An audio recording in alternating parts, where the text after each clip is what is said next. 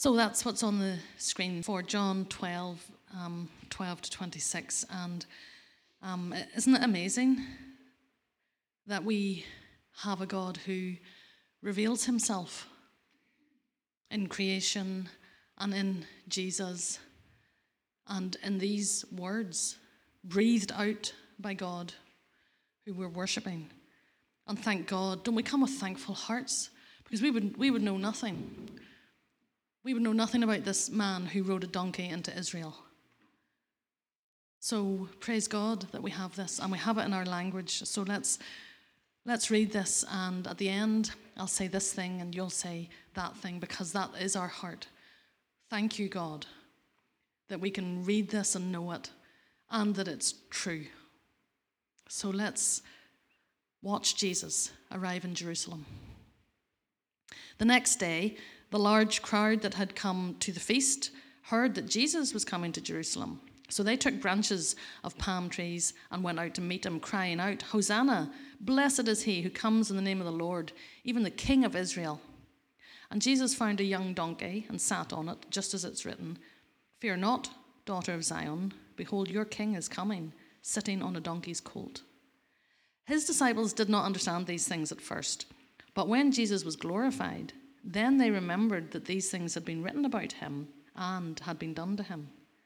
The crowd that had been with him when he called Lazarus out of the tomb and raised him from the dead continued to bear witness. The reason why the crowd went to meet him was that they heard he had done this sign. So the Pharisees said to one another, You see that you're gaining nothing. Look, the world has gone after him.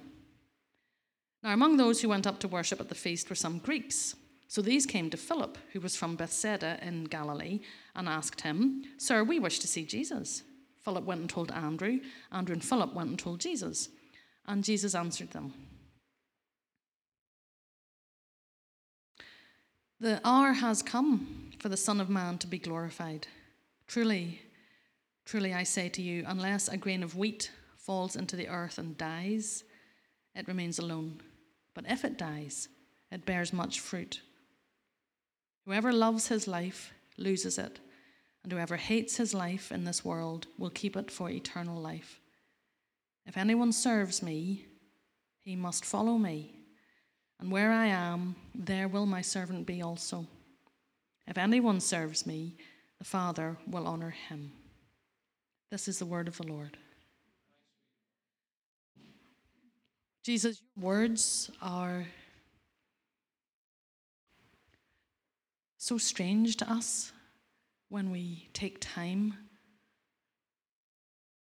to consider that was your answer.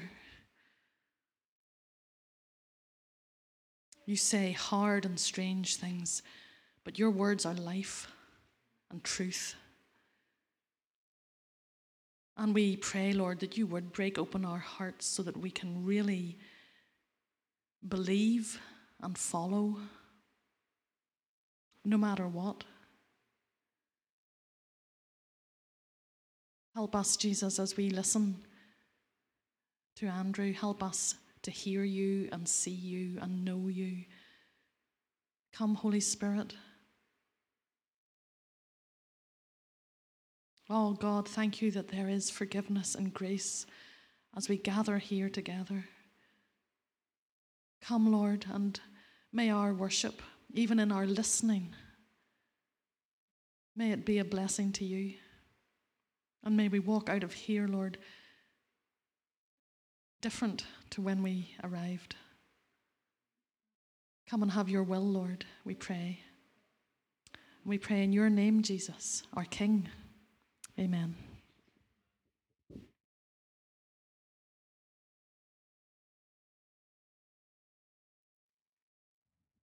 Thank you, Rachel. Uh, Rachel's right. Uh, Jesus does say some hard and strange things in this passage this morning, and that's what we're going to look at uh, just now. But uh, before, we, before we begin, um, I want you to picture the scene. Um, let's try and put ourselves back in this time and this place. Um, it's Jerusalem.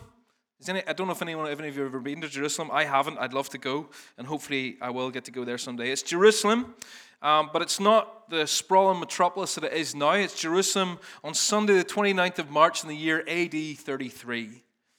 At least that's what the scholars tell me. It's the first day of the week. It's the, the, not just any week, it's the week of the festival unleavened bread. And this week long party festival finishes with the highlight, which is the feast of Passover. Passover was the festival that, that, that, kind of celebrated and remembered how God had, had rescued his people from slavery in Egypt. You might know the story. God executed his judgment on the Egyptians. Um, but, through bringing about the death of all the firstborns in the land, except for the people of Israel who were, slave, who were saved when they sacrificed an innocent lamb instead. And now Jerusalem was a city of about 40 to 60,000 people at that time, um, so probably something less than Ballymena, the mighty Ballymena. Um, but at this time, every year, the, the, the, the city grew to six times that number because people came from all over the place. Even here, we see Greeks coming to the, to the festival. Now, it's hard to imagine what that would look like if that happened in our city. Six times the, the, the, people coming into the city, but the streets would certainly be lined with people. It'd be packed. There wouldn't be any space in, in any houses or any hotels. I was trying to think, it might be a, a little bit like uh, Glastonbury or something. When you see before and after, you see this empty field, and then you see hundreds of thousands of people just descend in this one place. That's kind of what it looked like in my head. But Jerusalem was also, it was, there was loads of political pressure at this time as well. Because remember that Israel um, lived under occupation of the Roman Empire. The Romans, uh, uh, the, the Romans are in charge, but they've allowed the Jewish leaders to maintain some control as long as they stay under the authority of the emperor. And these big festivals were always a tricky time for the Romans. Because if you can imagine, this is a time when all the Jews are, are coming together to celebrate their, their Jewish nationality, their Jewish religion, which was all intermingled for them. And the Romans were worried that, that through all this excitement that a, a revolt could break out. And so they were keeping a watchful eye. You can imagine the extra Roman soldiers, uh, you know, walking the streets during this week. And then there's Jesus, in complete contrast to the might of this empire. Jesus, who for three years has, has been going through all of Israel, preaching this gospel of the kingdom of God, a new order that's coming into the world. And it's this precise moment on this day of this week when he comes to Jerusalem. And it's in the first part of this passage that Rachel read for us. If you have your Bible, keep it open at uh, John chapter 12. We're going to be just kind of going through it. It's in the first part of this that, that John tells us about Jesus coming into this, the, the city. And what's significant about Jesus entering Jerusalem in this way is that he is declaring something. He is, by his words and his actions, declaring that he is king. He is king of Israel and of the world. Look at verses 12 to 13 again. The next day, a large crowd that had come to the feast heard that Jesus was coming to Jerusalem. And so they took branches of palm, trees and went out to meet him, crying out, Hosanna! Blessed is he who comes in the name, name of the Lord, even the King of Israel. This is a huge deal. You see, this is a problem for the Romans because there was only one king, and that one king was Caesar. In fact, he wasn't just king, he was God. But here are crowds of people openly claiming that Jesus is king. And it's not just a problem for the Romans, it's also a problem for the Jewish religious leaders too. You see, when the people are shouting out, Blessed is he who comes in the name of the Lord, they're actually quoting a psalm. They're quoting Psalm 118. Uh, Travis went out with the kids, I think, but a psalm on Palm Sunday, not a psalm on Palm Sunday. Um, they're quoting Psalm 118. And this psalm tells us about the coming Messiah. And so, uh, what is happening here is that the Jewish people have come to Jerusalem for the Passover they recognize that Jesus is the long awaited Messiah. He's the promised Messiah King. Not only that, Jesus himself, through his actions, proclaims himself to be king. He finds a young donkey, verses 14 and 15 say, and he gets on it, just as written Fear not, daughter of Zion, behold, your king is coming, sitting on a donkey's colt. You see, the prophets spoke of a Messiah king, God's chosen king, and this king would ride into the holy city of Jerusalem on a donkey. And so the Lord, by choosing to enter Jerusalem this way, he's making it absolutely clear that he is the king. He's saying emphatically, Yes, I am the king of Israel. It's a huge statement. But Jesus is more than just the king of Israel. He's the king of the entire world. Look at verses 17 to 19 for me. The crowd that had been with him when he called Lazarus out of the tomb, we'll come back to that in a second, and raised him from the dead, continued to bear witness. The reason why the crowd went to meet him was that they had heard that he had done this sign. And so the Pharisees said to one another, You see um, that you are gaining nothing. Look, the world has gone after him. You see, just a few days before this, Jesus had a friend called Lazarus, and Lazarus had died. And the day before Jesus comes into Jerusalem, uh, Jesus had stopped at Lazarus' tomb outside the city and raised him back to life. And this really kind of dramatic scene it, the, the, the tomb is opened after Lazarus has been dead and buried for three days, and he says, Lazarus, come out. And the dead man hears the voice of God and walks out the tomb. Now, clearly, if somebody who's been dead and buried for three days uh, is brought back to life, it creates a wee bit of a stir, right? Um, even before uh, iPhones and social media, this had spread like wildfire. And so when the people hear that Jesus, who had supposedly uh, raised this man from the dead, has come to Jerusalem, they all want to go see him. Who is this? We want to go see this man. And by this point, the religious leaders and the Pharisees have already planned to kill Jesus. That plot is already in place. And they see all the crowds following Jesus and they say, Look, our plan, it looks like our plans are getting us nowhere. The whole world is going after Jesus. And it's almost as if they don't really realize what they're saying. Because Jesus is not just King of Israel, but he is King of the world. Jesus hasn't just come to save Jews, but to save all people. His kingdom is for people of every tribe and tongue and nation. What happens next just proves that Jesus is king of all people. Some Greeks who are apparently in town for the festival as well. They come to Philip, one of the 12 apostles, and they ask if they can see Jesus. They say, um, Sir, we wish to see Jesus. And Philip went and told Andrew, and uh, Andrew and Philip went and told Jesus. And then the hard and strange things begin. Jesus says, The hour has come for the Son of Man to be glorified. Why are the Greeks at this uh, very quintessentially Jewish feast? Well, we don't know why they decided to come, but we can work out why God had brought them there, right? Because God wants to show, and, and John is underlining here, that Jesus really is the king, not just of Israel, but of the whole world. Through the glorification of Jesus, i.e., his death and resurrection, Jesus becomes the king of the whole world. These Gentiles, these foreigners that rep- represent that Jesus is the king for everyone. Jesus really is the Messiah. He really did come into the world to be king of Israel. That's why he got on the donkey to fulfill the prophecy. And, Jesus is more than the Jewish Messiah, he, he's more than the king of Israel, he's the king of the whole world. He's the king over all the nations and all the states and all the races. There's not one person on earth who is not subject to the rule of Jesus. I was thinking about this, uh, this passage this week while, you know, just kind of seeing the news of the week unfold. And I was thinking about how evil men try to prove to themselves and tr- prove to the world that they have power by crushing weaker people. But that's just an illusion of power, isn't it? One day, Jesus will crush evil forever because he is king in Russia, he is king over Ukraine, he is king over NATO, he is king over America, he's king over Ireland, he's king over the UK. He's king over Belfast, he's king over South Belfast, he's king over the streets that we walk around every day. And these same streets that we live on and walk on are full of people who don't even know their own king. And our job is to lift Jesus up, to make him known, to show people that there is only one person in charge and his name is Jesus.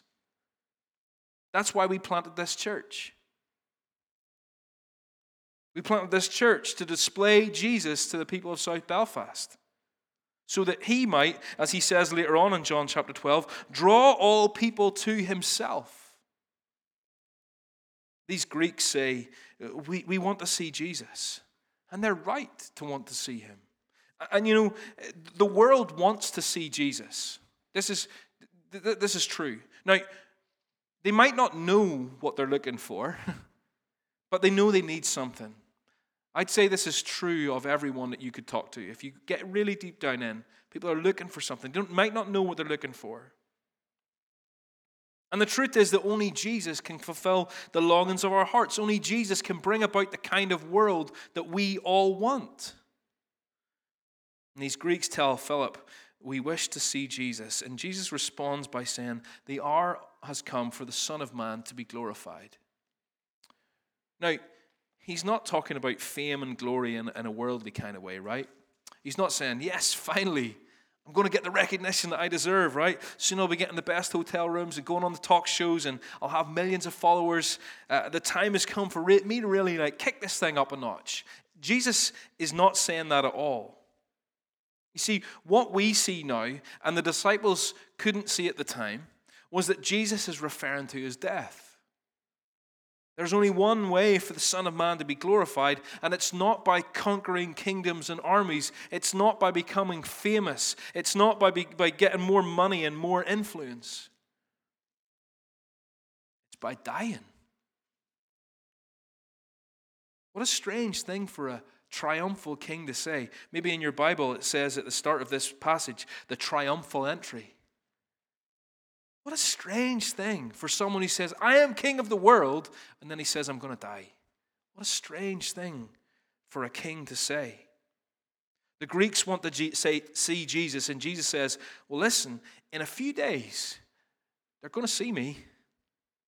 They're going to see the real me. They're going to see what the glory of Jesus looks like when I'm nailed to a cross. And Jesus saying, I will be the most, the most glorious person in the universe when my Father raises me from the dead. When I'm given a name that is above every other name, and when every, uh, when every knee will bow at my name, then they will see me. Jesus' path to glory is through suffering. Do you see that? You see, as much as Jesus is declaring that he is king, he says this thing that they weren't expecting. Truly, truly, verse 24, he says, Truly, truly, I say to you, unless a grain of wheat falls into the earth and dies, it remains alone. But if it dies, it bears much fruit. Jesus says, I'm going to be like a seed that is buried in the ground. What a strange thing for a king to say. This does not sound like somebody who is being triumphant, someone who is conquering, does it? Just that day, he is ridden into Jerusalem as a triumphant king. So now, so how can he, on one hand, be declaring that he is king of Israel and king of the whole world, and then on the other hand, be saying that he's going to die? How can this be? I mean, every other king in history, when they die, they stop being a king, don't they? When the king dies, somebody else takes their place. And, and the people say, The king is dead, long live the king. The old king is dead, long live the new king. But Jesus is saying, I'm not like any other king. I'm not going to go into the ground and rot and decompose. Death, for me, is just the beginning. I'm going to be like a seed that goes into the ground and then bursts into life. My pathway to glory is through suffering and death. And here's the crazy thing I, I think Jesus has got a pretty big following at this point. We see the crowds are coming out to see him. They want him to be their king. And he could have chosen to, to live a long and happy life. He could have chosen to go after that fame and fortune. He could, have, he could have chosen the things of this world. But he knows that without following this path of death and burial, just like a seed going into the ground, he could not bear fruit. In other words, without dying, we couldn't be saved. Without Jesus dying, we couldn't be saved. And Jesus knows this and he says, I'm going to die on my way to glory and I will bear much fruit. And then you will be saved, and the Greeks will be saved, and the Irish people will be saved, and the British people will be saved, and all who believe in me will be saved. But this can't happen unless I go into the ground like a seed. Just like the Greeks, if we want to see Jesus, we must see him in his death.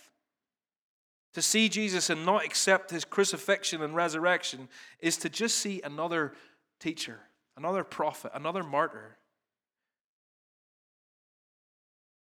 but to see Jesus and be saved is to see him in his death. So we need to ask ourselves what kind of king do you want? And maybe you think, well, listen, I don't want any king. I don't want anybody to rule me. I'm in charge of my own life. Well, that's all well and good, but let me tell you the truth is that we're all ruled by something. We're all under the influence of something. Uh, the world forces around us, we all submit. Whether it's market forces or governments or social media. We have influencers for crying out loud who tell us what to wear and what to eat and, and what to think about certain issues. And we all willingly submit. But all these te- powers are temporary powers. There's only one true king, and one day he will do away with all these things and he will be revealed as the only true king. So, what kind of king do we want? We can either choose not to be ruled by Jesus now, or we can choose to submit to his kingship. And either way, his kingdom is going to be fully revealed, isn't it? Either way, every knee is going to bow. You will bow before Jesus someday. So the choice is we either reject him as king now and on that day be rejected by him, or we accept him as king now and on that day be accepted by him forever. Jesus is king of the whole world and he will reign forever. So, what kind of king do you want? Now, there's something else that Jesus reveals here. There's a truth that we need to see.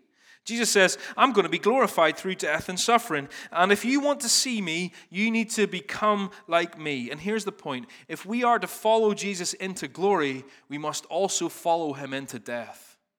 If we're to follow Jesus into glory, we, almost, we also must follow him into death. Look at what he says in verses 25, 26. These are the, the hard and strange teachings that, that Rachel mentioned. Verse 25 and 26. Whoever loves his life loses it. And whoever hates his life in this world will keep it for eternal life. If anyone serves me, he must follow me, and where I am, there will my servants be also. If anyone serves me, the Father will honor him. Jesus begins with the truth about himself. He says, The time has come for the Son of Man to be glorified. This is going to happen through his death, right? This is what he's talking about. He's already said, now it's going to be like a, a grain of wheat falling into the ground and dying. But then he makes the truth about himself into a truth about us. You see what he does? He makes this truth about himself uh, going to be like a seed falling in the ground and dying that bears much fruit. But he also makes that a truth about himself because if we follow Jesus, if we want to become like Jesus, we must follow him. John Piper has this great phrase, and he says, Jesus dying for our salvation is his design for our imitation.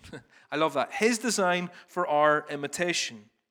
In other words, what's he saying? He's saying, if we are to become like Jesus, if we are to follow him, then we will walk the same path that he walked.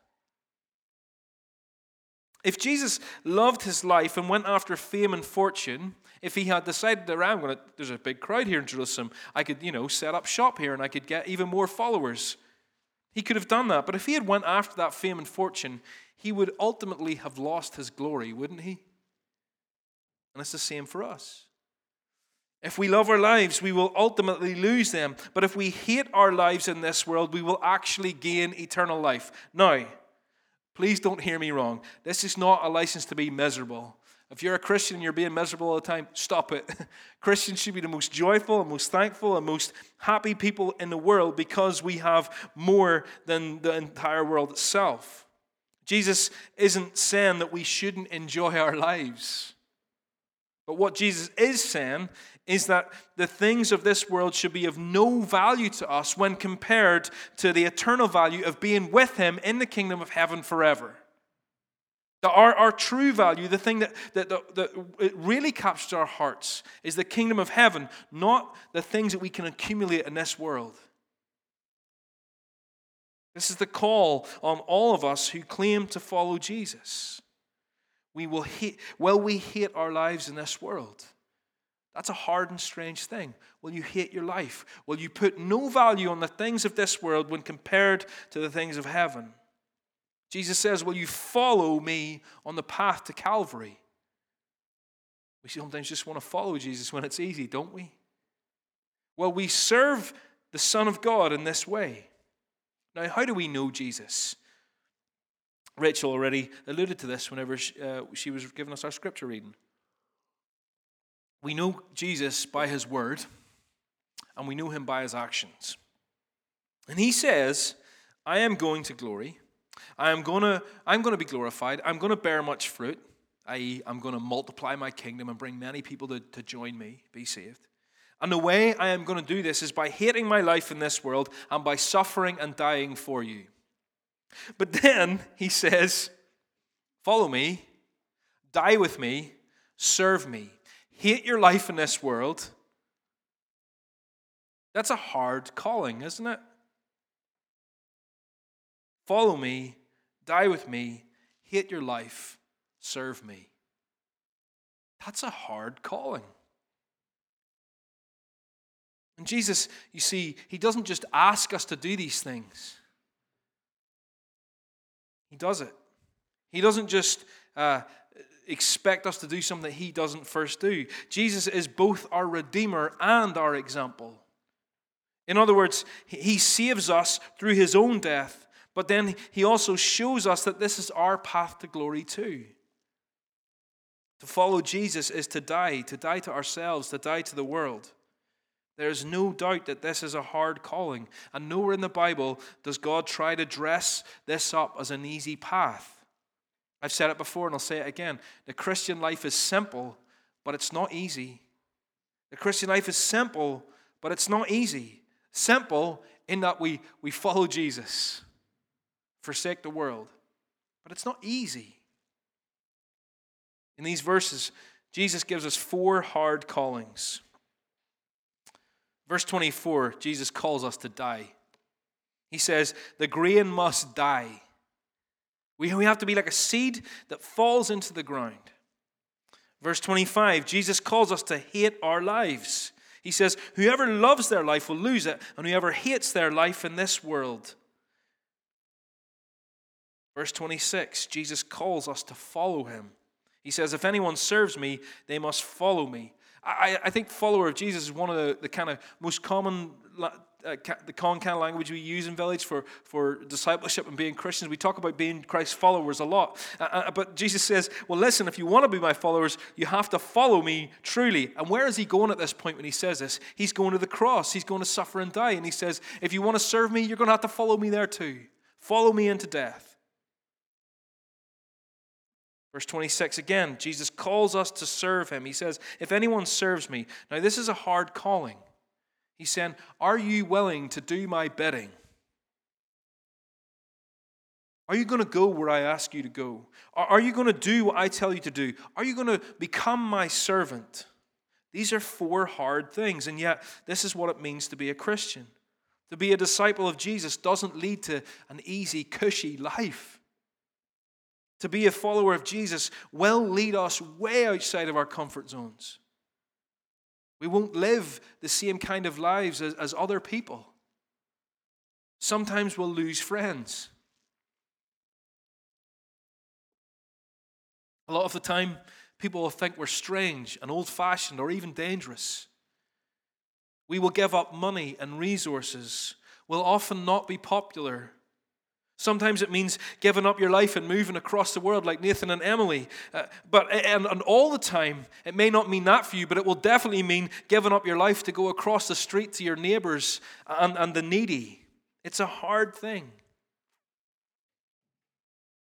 John Piper again says it's, a hard, it's hard to be a servant in a world of power. It's hard to be a servant in a world of power when everyone else is trying to gain money and influence and comfort. We're called to die and be servants. This is what Jesus calls us to do. It's so opposite to the way the world tells us to live, isn't it? So opposite. We're programmed by the world uh, to avoid discomfort at all costs, right? Suffering is never a good thing. We should aim for comfort and an easy life. That, that's actually what we're programmed to from childhood, isn't it? Right?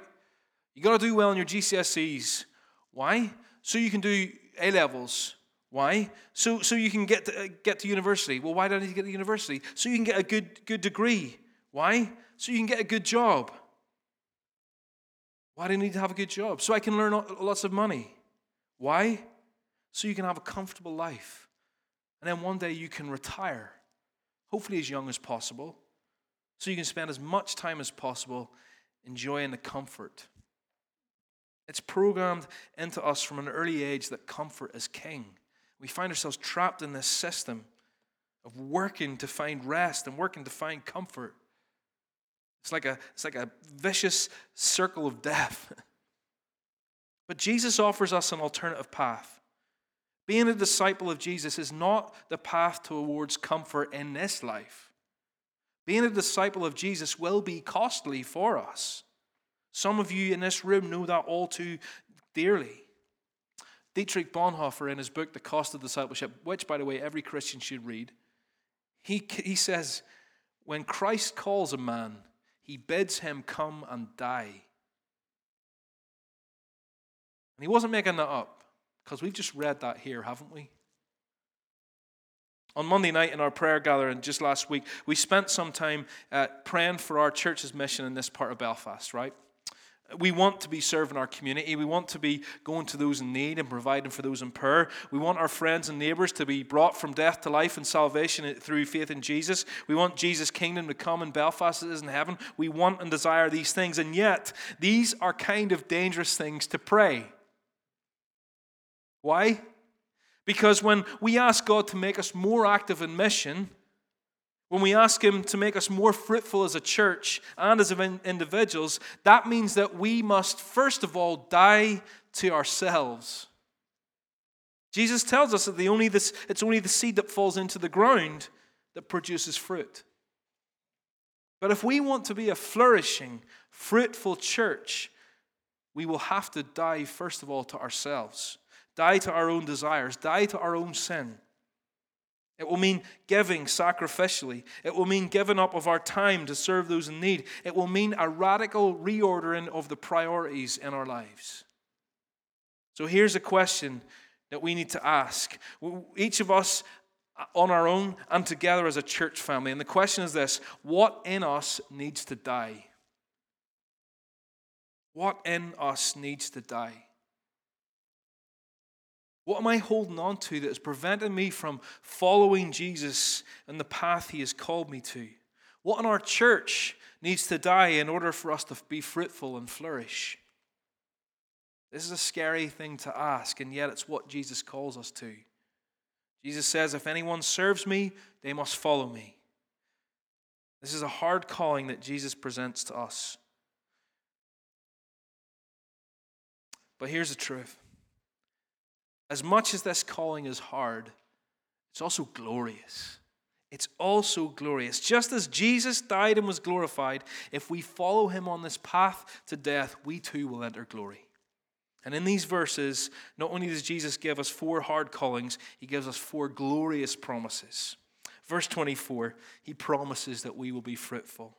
He says, If the seed dies, it will bear much fruit. Dying to ourselves is not pointless, guys. God uses this to bring fruit into our lives, to bring people into his kingdom, and to bring his kingdom into the world. We get to be used by God to advance his kingdom, something that will last forever. Verse 25, Jesus promises us, promises us eternal life. He says, Yes, if we love our lives, we will lose them, but if we hate our lives, we will keep it to eternal life. Now, here's what this means this means that whatever we sacrifice for Jesus in this life will be repaid to us a hundred times over in eternity. A lesson that I had to teach to myself this week. The seed put into the ground now, when you die to yourself, is like a deposit in the bank of heaven. We might lose everything this world values, but what we gain far, far outweighs that cost. We will have eternal life. This is what Jesus promises to, to those who follow him. Verse 26 Jesus promises that we will be with him in heaven. He says, And where I am, my servant will be there also. This is Jesus absolutely cast iron guaranteed that if we follow him, no matter how costly the path, we will be with him in heaven. If we follow Jesus to the cross, we will follow him to glory. Verse 26 Jesus promises we will be honored by God. And this is one of those sentences that I've read a lot. And then this week, it just blew me away. I have to be honest with you. I don't think we can, I don't think we could ever underestimate what this means. Yes, the call is hard. Yes, the path is costly. But what do we gain? We will be honored by God. that doesn't make sense to me. That's like me honoring a worm or an ant or an amoeba.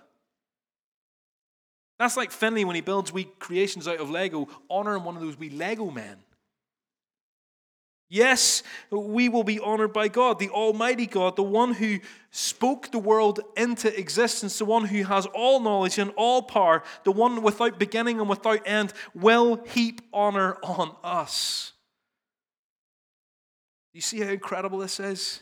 Do you see it? Do you see what we receive when we follow Jesus? Because what we receive in Jesus is far above and beyond anything we could ever gain if we don't follow him. Now, even if one of us in this room, now it's unlikely because I know most of you, but even if one of us went on to become the richest person in the world, no offense to anyone here, but it's probably not going to happen. Um, if it is, give to the church. Um, even if that happened and one of you went on to have uh, enough money to buy all the comfort and all the power and all the influence with millions of followers, even if you went on to attain all of that, it's nothing compared to what is ahead for us in Jesus. Eternal life with Jesus in heaven, being honored by the Father. What could ever compare to that? But, but the sad reality, the crazy thing is that most of us sacrifice all those things that's promised to us in Jesus for nowhere near having all the power and wealth and comfort in the world. We actually sacrifice all of that for much less, for maybe just the pursuit of that, or maybe just a glimpse of that. What Jesus offers to us far outweighs anything that we could ever gain in this world and far outweighs anything we will ever sacrifice for Him. Eternal life with Jesus in heaven, being honored by the Father. What could ever compare to that? Jesus says, Follow me, die to yourself, hate the, hate the things of the world, and become my servant. And when you do, I will give you eternal life with me in heaven being honored by the Father. This is the future that is promised to us in Jesus. So, what's the way forward? How do we do this? Well, we need to keep both the hard callings and the glorious promises in view, okay? We need to, we need to see each of these things. Because if we focus just on the hard part, here's what happens. We just see how difficult and, uh, this task is and how hard this is. And then we miss the whole picture and we won't be as willing to sacrifice anything because it's just too hard. I can't do it. And then we miss out in the power and the freedom that Jesus offers to us here and now. You might remember the story of in Mark chapter 10 of the rich young man that came to see Jesus. He had everything the world had to offer. And Jesus says, He says, Jesus, what do I have to do to, to inherit eternal life? And Jesus says, Well, you need to go and sell all your possessions and give the money to the poor. And he couldn't do it. And so he goes away sad. Why? Because he was only focusing on the hard calling and not the glorious promise. And it'll be the same for us if we only see the, the hard part. Now, likewise, if we only see the glorious promises, uh, then, then, then we just focus on what can Jesus do for me? What is Jesus offering to me? And we won't want to make the sacrifices at all because Jesus is someone who is supposed to give all this stuff to me. If our eyes are only on what Jesus can give to us and not what we can give to him, then we minimize what we have to sacrifice in order to follow him. So we need to keep both in focus. Now, here's the thing please don't be overwhelmed by this. Maybe you are. But p- please don't be thinking, oh no, maybe I'm not a Christian at all. Maybe I'm not really in Jesus because I know that I am not very sacrificial. I, I know that I have the tendency to be selfish. I know that I am rebellious. I know that I'm sometimes unwilling to trust and obey and follow Him. Well, please don't panic. That may be your experience. Eh, it's my experience too. I'm rebellious. I'm unwilling to die to myself. I'm self centered. I'm all those things. Just ask Haley. That's my experience. But here's an incredible thing to think about your experience is not your ultimate authority. Your ultimate authority is the Word of God. So, what does God say about us? If you've trusted Jesus, if you're a Christian this morning, no matter how wavering your faith may be on a day to day basis, Lord, I'm barely hanging on. If you're trusting in Jesus, here's what God says about you. He says, Colossians 3, verse 3, you have died and your life is hidden in Christ with God, hidden with Christ in God. If you are a Christian, no matter how weak and tired and wavering you feel this morning, you have died and your life is hidden with Christ in God. Maybe you need to hear that this morning. This is what happened to you when you became a Christian. When you first believed in Jesus, you became like a seed that was buried in the ground. You died. You were born again. A new life was made in you. This is what was represented in your baptism. You symbolically died and, and, and were buried and then raised with Christ to walk in a new life. And this new life cannot ever be taken away from you. You please hear this. Your new life in Christ cannot ever be taken away from you. It is hidden with Christ in God. In other words, it's not up to you to keep it.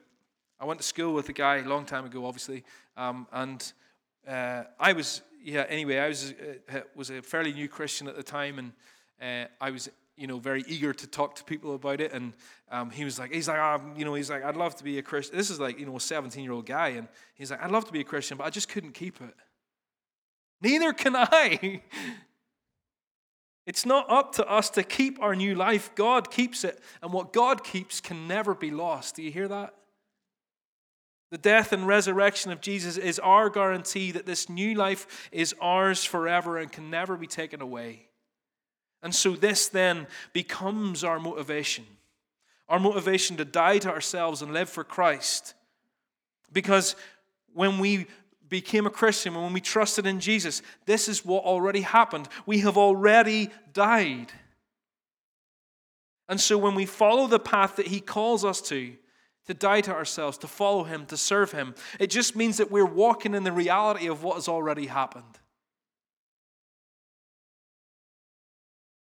Your life, if you're trusting Jesus, your life is hidden with Christ in God. And if you're not a Christian, this invitation is open to you to trust Him, to come to Him, to, to, to actually uh, see that the things that, that you're, you're kind of finding your comfort and your hope in and building your own kingdom on, that, that, they, that you know that they won't last forever. But He offers you something that will last forever. He offers you eternal life with Him in heaven, being honored by God. And that invitation is open to you. You just have to trust in Him and believe in Him. Believe that He was the seed that, that went into the ground for you. So, church, may we be people who die to ourselves, who hate our lives, who follow Jesus and serve Him. And when we do this, we know that we will also be people who produce much fruit. We will, we will receive eternal life. We will be with Jesus in heaven forever. And we will be honored by the Father. Come, Holy Spirit, let's pray. Heavenly Father, we want to thank you for your word. We want to thank you that, yes, it is strange and hard, but yet there's so much glory in there. Thank you for these amazing promises you have given to us who are trusting in you. Father, I pray that you would renew a desire and a motivation within us this morning. Holy Spirit, lead us to want to die to ourselves again, to want to uh, hate the things of this world, and to follow Jesus no matter the cost, and to serve him no matter the cost. And for anyone who doesn't know you, Lord, I just pray that right now would be the time when they open their hearts and accept you, believe that Jesus is King, come into his kingdom, and receive all the goodness of the promises that are offered to him, to, off, to us in him. Um, and Father, as we come to the Lord's table now, I just pray that you would be with us, um, that you would